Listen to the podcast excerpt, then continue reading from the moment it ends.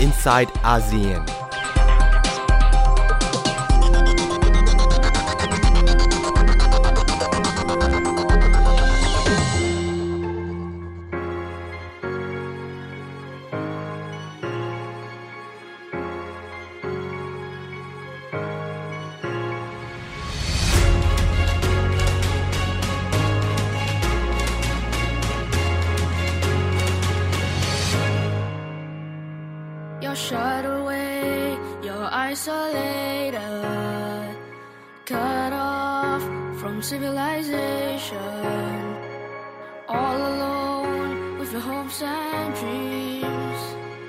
Shattered, no longer free.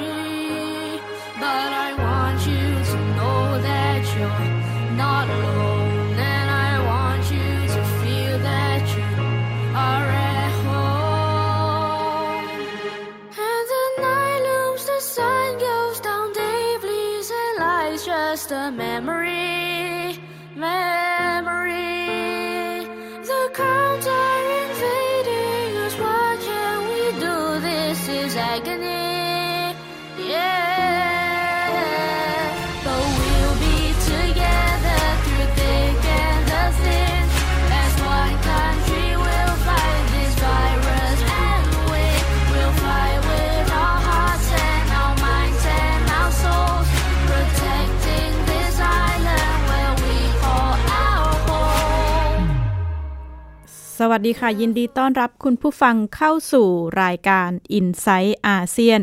วันนี้ดิฉันชลันทรโยธาสมุทรทำหน้าที่ดำเนินรายการนะคะ แม้ว่าสถานการณ์การระบาดของโควิด -19 ทั่วโลก ยังคงขยายตัวต่อเนื่องแต่ว่าตลอดสัปดาห์ที่ผ่านมาข่าวการเสียชีวิตของจอร์ดฟลอยด์ชายผิวสี สหรัฐ จากการใช้ความรุนแรงเกินกว่าเหตุของเจ้าหน้าที่ก็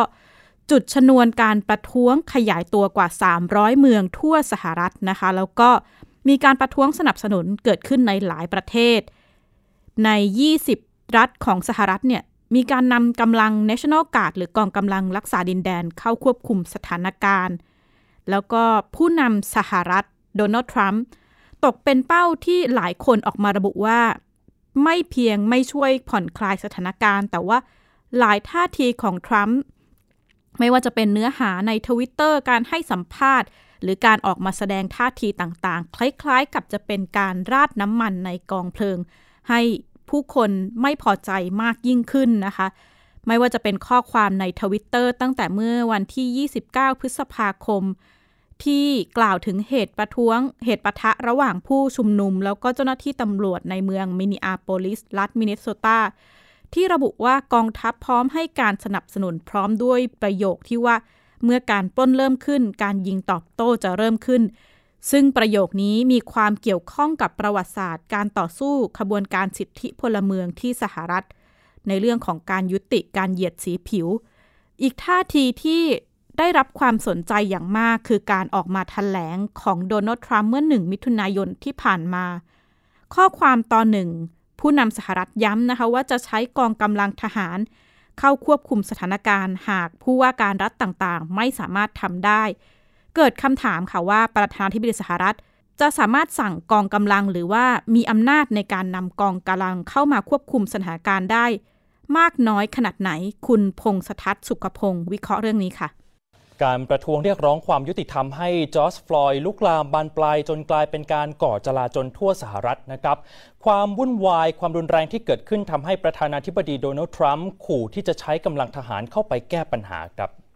If a city or state refuses to take the actions that are necessary to defend the life and property of their residents, then I will deploy the United States military and quickly solve the problem for them. คำถามก็คือผู้นำสหรัฐมีอำนาจส่งทหารลงพื้นที่ควบคุมสถานการณ์ โดยไม่ต้องผ่านสภาคองเกรสได้หรือไม่ เรื่องนี้มีกฎหมาย 2 ฉบับเข้ามาเกี่ยวข้องนะครับ กฎหมายฉบับแรกมีชื่อว่า Posse Comitatus Act ปี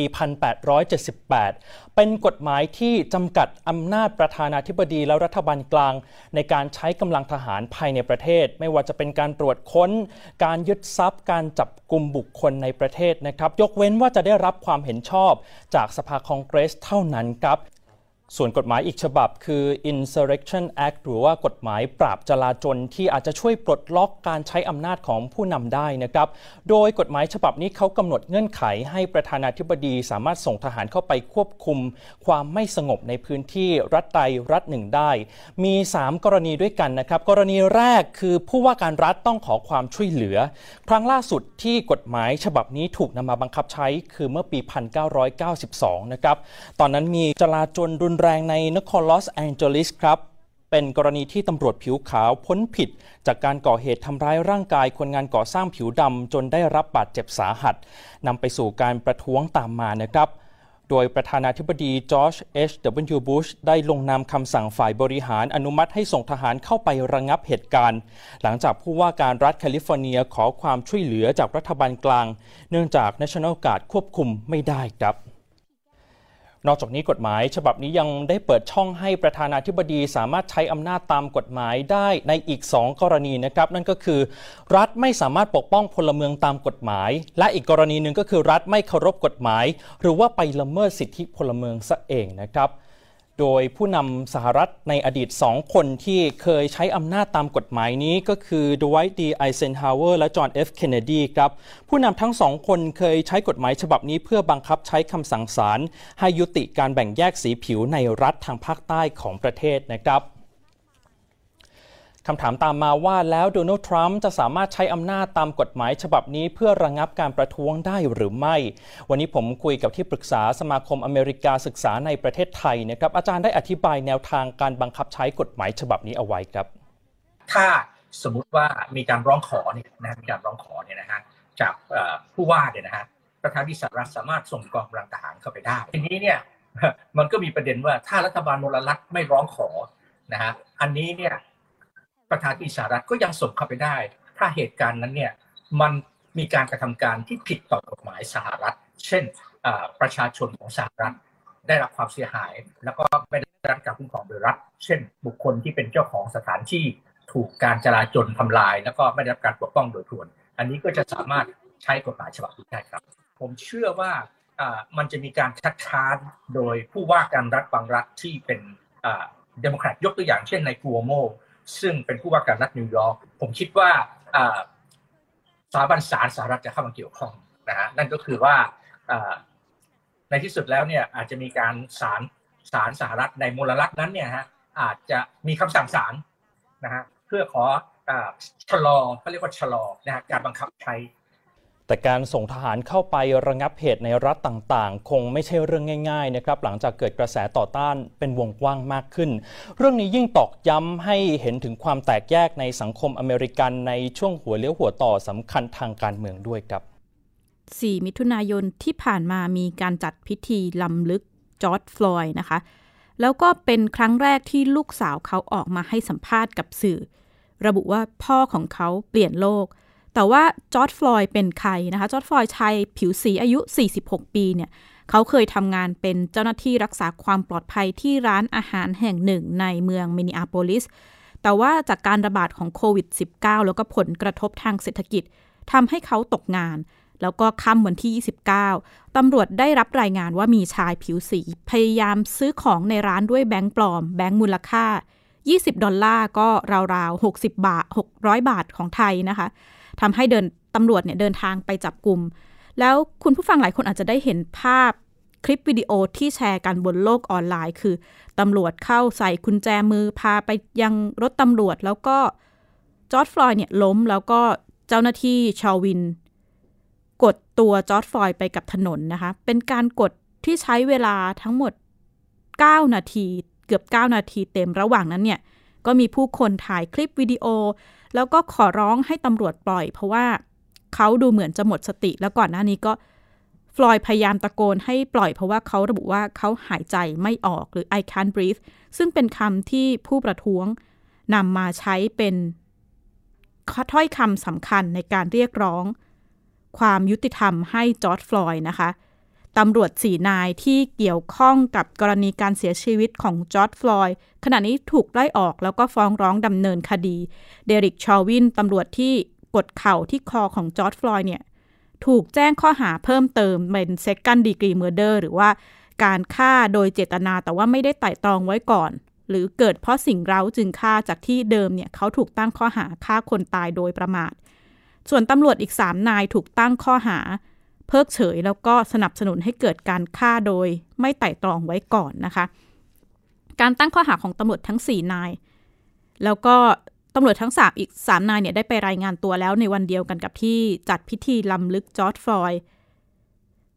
การตั้งข้อหาดำเนินคดีดูเหมือนว่าจะช่วยทำให้สถานการณ์ประท้วงเบาลง แล้วก็ผู้ประท้วงในหลายรัฐเนี่ยค่อนข้างพอใจ แต่ว่า ปัญหาการเหยียดสีผิวเป็นหนึ่งในปัญหาที่ฝังลากลึกในสหรัฐนะคะ แล้วก็เกิดการประทุขึ้นมาจากการเสียชีวิตของจอร์จฟลอยด์เกิดคำถามที่ว่าปัญหาเหล่านี้จะเดินหน้าต่อไปอย่างไร สหรัฐจะแก้ไข ปมปัญหาขัดแย้งนี้ได้หรือไม่ ไทย PBS ได้พูดคุยกับศาสตราจารย์ธเนศอาพรสุวรรณ อดีตคณะบดีคณะศิลปศาสตร์ มหาวิทยาลัยธรรมศาสตร์ต่อเรื่องนี้ค่ะเกิดเทียบกับ อดีตที่ไม่ไกลเนี่ยค่ะช่วงโอบามาจริง ๆ มันเป็นช่วงจังหวะเวลาที่น่าจะได้ทำอะไรดีๆ แล้วก็สามารถที่จะยกระดับใช่คนผิวดำขึ้นมาได้นะคะ แต่ว่ามันก็กลายเป็นว่าประธานาธิบดีโดนัลด์ทรัมป์เนี่ยมาชนะการเลือกตั้งในปี 2016 ถ้าอาจารย์ให้เทียบ 2 ช่วงเนี่ยอาจารย์เห็นอะไรคะช่วงของโอบามาแล้วก็มาช่วงทรัมป์เนี่ยเสียดายผมคนอยู่มากเนี่ยเสียดายและผิดหวังด้วยนะเพราะว่าตั้งความหวังเยอะเลยตอนโอ้มากขึ้นเนี่ย โอ้โห มันเหลือก็มันเหมือนกับแสงสว่างในที่สุดแล้วเนี่ยใช่ไหมความมืดเนี่ยเริ่มหายไปจากอเมริกาครึ่งหนึ่งใช่ไหมเนี่ยมันมาแล้วสว่างแล้วทุกอย่างนี่ใช่ไหมแล้วโอมาเนี่ยก็มาพร้อมหมดทั้งสติปัญญาวาทะต่างๆโอ้โห มันไม่มีประธานคนไหนนะที่มันในยุคนี้นะโอ้โหแบบนี้เลยตั้งแต่ลิงคอล์นมาเนี่ยผมคิดว่าพร้อมมากเอ่อแกค่ะแกสุด ๆ เลยทางนี้ใช่ไหมแต่แกเจอของแข็งเจอของจริงเลยนะเพราะว่าดีพัฒน์เป็นกันฝ่ายขวาและกลุ่มต่างๆเนี่ยผนึกกัน ยิ่งกว่าครั้งไหนๆในในในในอดีตที่ผ่านมาเนี่ยใช่ไหมเพราะเขากลัวมาก นี่เนี่ยนี่คือความกลัวที่มาจาก racist racism จริง ๆ เลยต่างๆเนี่ยใช่ไหมว่า ถ้าเป็นคนเหลืองๆหรือเป็นคนอื่น แอนดูยังหรือใครที่ขึ้นมาต่างๆเนี่ยผมว่าคนผิวขาวยังไม่ตื่นตื่นตระหนกอย่างที่โอบามาขึ้นนะครับอาจจะยอมรับได้ต่างๆเนี่ยเพราะโอบามาขึ้นแล้วคิดว่าต่อไปมันก็ต้องมีโอบามาสองสามสี่ต่างๆเนี่ยแล้วโอวามาขึ้นได้คนต่อไปก็ต้องเป็นผู้หญิงนี่สูตรอเมริกาเลยนะถ้าคนดำได้ผู้หญิงต้องได้ ใช่ไหมซึ่งตัวนี้เท่านั้นน่ะฝั่งนี้ก็กลัวฝ่ายฝ่ายขวาทุกคนในโลกเหมือนกันหมดเลยต่างๆเนี่ยกลัวคนส่วนน้อย กลัวคนผิวสี กลัวผู้หญิงต่างๆใช่ไหมเนี่ยเพราะฉะนั้นเนี่ยพวกนี้รวมตัวกันหมดเลย ตั้งแต่ปัญญาชน นักวิชาการ แพทย์สมาคมอาชีพ ทุกฝ่ายนะนะสื่อผู้พิพากษารวมตั้งนะตั้งกลุ่ม Folio Society นะคัดเลือกพวกนั้นระดมเลยผู้ที่จบมาจบเนมาเนี่ย เอามาล้างสมองเป็นฝ่ายอนุญาตหมดเลยเนี่ยที่ทำแต่งตั้งไปตอนเนี้สองร้อยคนนะผู้พิพากษาศาลสหพันธ์เฟเดอรัลคอร์เนี่ยเยอะที่สุดในหลายร้อยปีหลายสิบปีที่ผ่านมาเนี่ยและแกตั้งศาลสูงตั้งสองคนแล้วเนี่ยใช่ไหมเป็นแนวมันคิดแนวตอนคินี้ดทางดีวกันเสียงหมดเสียงข้างใช่เสียงในศาลตอนนี้เป็นเสียงสายอนุรักษ์หมดแล้วอะก็แสดงว่าจะเป็นการใช่รวบอำนาจใช่เชิงระบบนะคะเพราะว่าโอบามาขึ้นเนี่ยทำให้ฝ่ายขวาเขาเนี่ยผนึกกำลังผนึกกำลังหมดเลยเหมือน 6 ตุลาตอนเนี้ยใช่ไหมค่ะ นี่กลายแล้เป็วนย้อนแย้งมากเลยนะคะย้อนแย้งเพราะว่าใช่สังคมอเมริกาเนี่ยใช่ก็บอกชาวโลกว่าประชาธิปไตยใช่ยึดมั่นประชาธิปไตยสิทธิมนุษยชน เน้นความหลากหลาย ต้องใช่เคารพซึ่งกันและกัน ใช่ แต่เอาเข้าจริงๆเนี่ยไม่ได้เป็นแบบนั้นเลย คราวเนี้ยนะพิสูจน์เลยว่าอืมอเมริกันอเมริกันด m ม c r a ซีประชาธิปไตยอเมริกาไม่ไม่เหมือนในตำราแล้ว ไม่ไม่ใช่ไม่ใช่เอ่ออะไรคลาสสิกอะมันเป็นประชาธิปไตยแบบพื้นๆแล้วเหมือนกับทั่วไปในโลกตอนเนี้ยก็คือว่า ถูกปั่นป่วน ใช่ ได้ผู้นความำก็คนเดียวก็ศักดิ์ศรีก็หลุดเลยความอะน่าเชื่อถือมันใช่น้อยไปเยอะใช่ก็ทำให้จีนพังงาดขึ้นมาได้อย่างสใช่บายๆมากขึ้นเลยนะครับใช่ใช่ไหมครับใช่ จีนไม่ต้องทำอะไรเลยอยู่เฉย ใช่ ตอนนี้พอสีจิ้นผิงเยาะเย้ยนะส่งทวิตเยาะเย้ยได้แล้วใช่ไหมเนี่ยใช่ไหมลองลองลองลองมาจับฮ่องกงบ้างดิเนี่ยฮ่องกงก็เหมือนของคุณอะๆเออใช่ใช่ไหมคุณจะไปช่วยทำไมเออช่วยระปราบดีกว่า ค่ะ การประท้วงไม่ได้เกิดขึ้นเฉพาะในสหรัฐนะคะ แต่ว่าขยายตัวไปหลายประเทศในยุโรป แต่ว่าสัญญลักษณ์หนึ่งที่เห็นในหลายการประท้วง ไม่ว่าจะเป็นการประท้วงที่อังกฤษ ที่กรุงลอนดอน หรือว่าการประท้วงที่กรุงเฮกเนเธอร์แลนด์คือ ผู้เข้าร่วมประท้วงหลายพันคนเนี่ยพร้อมใจกันคุกเข่าลงหนึ่งข้าง เพื่อแสดงความเป็นหนึ่งเดียวกับผู้ประท้วงในสหรัฐ แล้วภาพนี้เราก็เห็นที่ตำรวจในหลายรัฐไม่ว่าจะเป็นลอสแองเจลิสตำรวจกรุงวอชิงตันรวมไปถึง กองกำลังรักษาดินแดนในมินนิอาโปลิส เข้าจับมือกับผู้ประท้วง แล้วก็คุกเข่าลงหนึ่งข้าง ถ้าคุกเข่าหนึ่งข้างหลายคนเข้าใจว่าตำรวจทำไปเพื่อขอโทษผู้ประท้วงนะคะ แต่ว่าการคุกเข่าหนึ่งข้างเนี่ยหรือว่าที่เรียกกันว่า take a knee เป็นสัญญลักษณ์หนึ่งของการประท้วงต่อต้านเหยียดสีผิว การใช้ความรุนแรงเกินกว่าเหตุของตำรวจ แล้วก็ เรียกร้องความเท่าเทียมของมนุษย์นะคะ ในปีหนึ่งในปี 2016 หลาย ๆ คนจำได้โคลินเคเปอร์นิกเป็นอดีตควอเตอร์แบ็กทีมซานฟรานซิสโก 49ers เริ่มเป็นคนแรกแสดงสัญลักษณ์การคุกเข่าหนึ่งข้าง ระหว่างบรรเลงเพลงชาติก่อนเปิดการแข่งขันอเมริกันฟุตบอล ในสหรัฐเองเนี่ยไม่ได้มีกฎหมายลงโทษกรณีหมิ่นเพลงชาติ แต่ว่ามีกฎข้อควรปฏิบัติเมื่อได้ยินเพลงชาติก็คือ ยืนทำความเคารพ แล้วก็ใช้มือขวาทาบไปบนหัวใจ แต่ว่า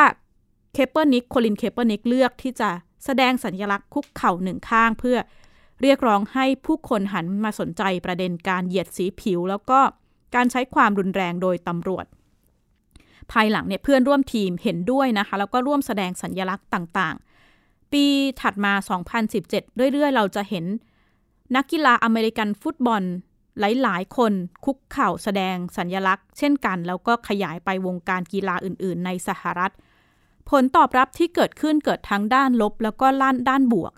ฝ่ายที่สนับสนุน มองว่าก็เป็นสิทธิตามรัฐธรรมนูญที่นักกีฬาจะสามารถแสดงออก ต่อความคิดเห็นทางการเมืองนะคะ ส่วนฝ่ายค้านเนี่ยมองว่าท่าทีดังกล่าวเป็นการไม่เคารพเพลงชาติธงชาติอเมริกัน เรียกการประท้วงนี้ว่าเป็นการประท้วงเพลงชาติ แล้วก็ ถูกขยายความไปถึงว่าเป็นการไม่เคารพ ดูหมิ่นทหารสหรัฐ แล้วก็เป็นพวกไม่รักชาติ แต่ว่า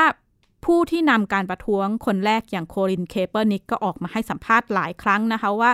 การแสดงจุดยืนของเขาเนี่ยเป็นไปเพื่อต่อต้านการเหยียดสีผิวเท่านั้น แต่ว่าการเคลื่อนไหวของเขาก็ต้องแลกมาด้วยท้ายที่สุดเนี่ยเคเปอร์นิกไม่ได้รับการต่อสัญญา แล้วก็กลายเป็นผู้เล่นอิสระอย่างต่อเนื่องนะคะ กระแสดังกล่าวนี้ถูกขยายเพิ่มขึ้นเมื่อไมค์เพนส์รองประธานาธิบดีสหรัฐ ตัดสินใจเดินออกจากการแข่งขันทันทีหลังผู้ประท้วง ก้มลงคุกเข่าประท้วงเมื่อมีการบรรเลงเพลงชาติ เพนส์ให้เหตุผลว่าที่เดินออกเพราะว่าเขาไม่สนับสนุนกิจกรรมที่ดูหมิ่นทหารธงชาติแล้วก็เพลงชาติอเมริกัน ขณะที่ท่าทีของผู้นำสหรัฐประธานาธิบดีโดนัลด์ทรัมป์ ยิ่งทำให้สถานการณ์แย่ลงนะคะ เมื่อในช่วงนั้นเนี่ยเขาออกมาถแถลงต่อฐานเสียงว่า ให้นำตัวนักกีฬา NFL ที่แสดงสัญลักษณ์คุกเข่า ออกไปให้ไล่ออกไปก็เป็นการถแถลงด้วยท่าทีที่แข็งกร้าว อันนี้เป็นประเด็นที่น่าสนใจที่สื่อหลายสำนักโยงเข้ามากับการประท้วงที่เกิดขึ้นในปัจจุบันนะคะเพียสมอร์แกนพิธีกรรายการดังของอังกฤษรายการ Good Morning Britain ขณะที่สัมภาษณ์กับมาตินลูเทอร์คิงที่ 3 ตั้งคำถามว่าจะเกิดอะไรขึ้นหากผู้นำสหรัฐ ตัดสินใจออกมาร่วมคุกเข่าหนึ่งข้าง เขามองว่าน่าจะเป็นท่าทีที่มีพลังอย่างมาก ในการเปลี่ยนสถานการณ์ แต่ก็น่าจะเป็นสถานการณ์ที่เกิดได้ยากนะคะ เพราะว่าทรัมป์เองเชื่อว่า การคุกเข่าหนึ่งข้างมันคือความไม่เคารพต่อสหรัฐ การประท้วงที่เดินหน้ามา 10 วันแล้วนะคะ ก็มีผู้เสียชีวิตอย่างน้อย 17 คน มีผู้บาดเจ็บจำนวนมาก แล้วก็เราเห็นการใช้ความรุนแรงไม่ว่าจะเป็นตำรวจ ใช้ความรุนแรงต่อผู้ชุมนุม ผู้ชุมนุมเองใช้ความรุนแรงกับตำรวจ หรือการปล้นทำลายทรัพย์สินต่างๆ ดิฉันได้พูดคุยกับนักสิทธิมนุษยชนองค์กร Human Rights Watch ซึ่งมีสำนักงานใหญ่เนี่ยอยู่สหรัฐ มีการถแถลงข้อความสะท้อนความกังวลถึงปัญหาการใช้กำลังของเจ้าหน้าที่ตำรวจ นักสิทธิมนุษยชนบอกว่าเมื่อเทียบกับ 90 ประเทศทั่วโลกที่สำนักงาน Human Rights Watch ตั้งอยู่เนี่ยสหรัฐเป็นประเทศลำดับต้นๆ ที่มีปัญหาการใช้ความรุนแรงโดยตำรวจ และแม้จะมีระบบยื่นฟ้องดำเนินคดี แต่ก็หลายคดีไม่สามารถไปจนถึงจุดสิ้นสุดหรือนำผู้กระทำผิดมาลงโทษได้ เพราะว่ายังมีปัญหาเข้ามาแทรกแซงของฝ่ายบริหารแล้วก็การเมือง นอกจากนี้ที่ปรึกษา Human Rights Watch เนี่ยยังได้สะท้อนปัญหาการใช้ความรุนแรงของเจ้าหน้าที่ในไทยแล้วก็ประเทศต่างๆ ค่ะ ครับคือคือถ้าเทียบกันนะเอาง่ายๆเทียบกับประเทศไทยเนี่ยคนไทยเนี่ยก็จำนวนไม่น้อยก็เป็นเหยื่อของของอาชญากรรมโดยรัฐของความรุนแรงโดยเจ้าหน้าที่ไม่ว่าจะเป็นบริบทของการบังคับใช้กฎหมาย แล้วก็เลยเถิดไปก็เรื่องของการการซ้อมประมาณผู้ต้องหาซึ่งอันนี้เราได้ยินกันบ่อย หรือการวิสามันฆาตกรรมในเครื่องหมายคำพูดก็คือการใช้ การสังหารนอกกระบวนการคดีนะครับคือยิงตายกันไปเนี่ย มันก็จะมีมุมมันไม่มีการไต่สวนอย่างอย่างอย่างอย่างตรงไปตรงไปตรงมาเท่าไหร่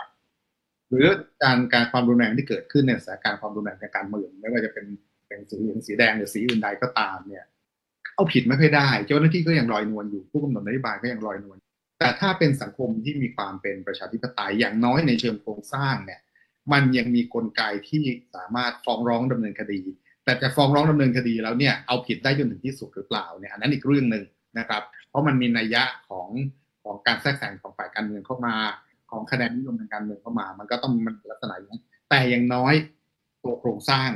อยู่ในการที่จะใช้ช่องทางฟ้องร้องเอาผิดเรียกร้องความยุติธรรม เรื่องของเสรีภาพสื่อมวลชนสื่อมวลชนก็มีความกล้าหาญมีเสรีภาพในการที่จะติดตามปัญหา รายงานเรื่องที่เกิดขึ้นอย่างพยายามให้มันตรงไปตรงมารอบด้านมากที่สุด เพื่อให้คนเห็นว่า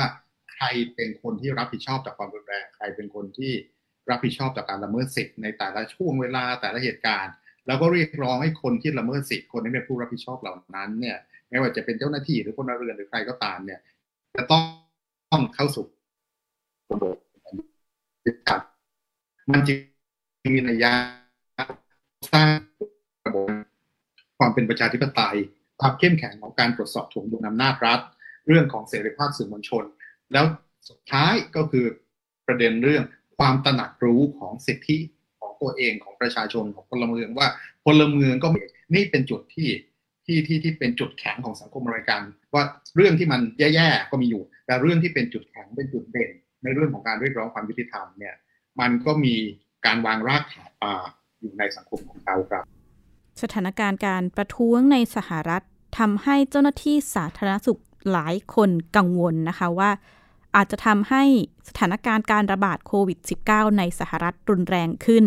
ขณะนี้ตัวเลขผู้ติดเชื้อทั่วโลก ยังคงเพิ่มต่อเนื่องข้อมูลเมื่อวันที่ 5 มิถุนายนที่ผ่านมา มีผู้ติดเชื้อทั่วโลกมากกว่า 6 ล้าน6แสนคน เสียชีวิตแล้วเกือบ4แสนคนนะคะ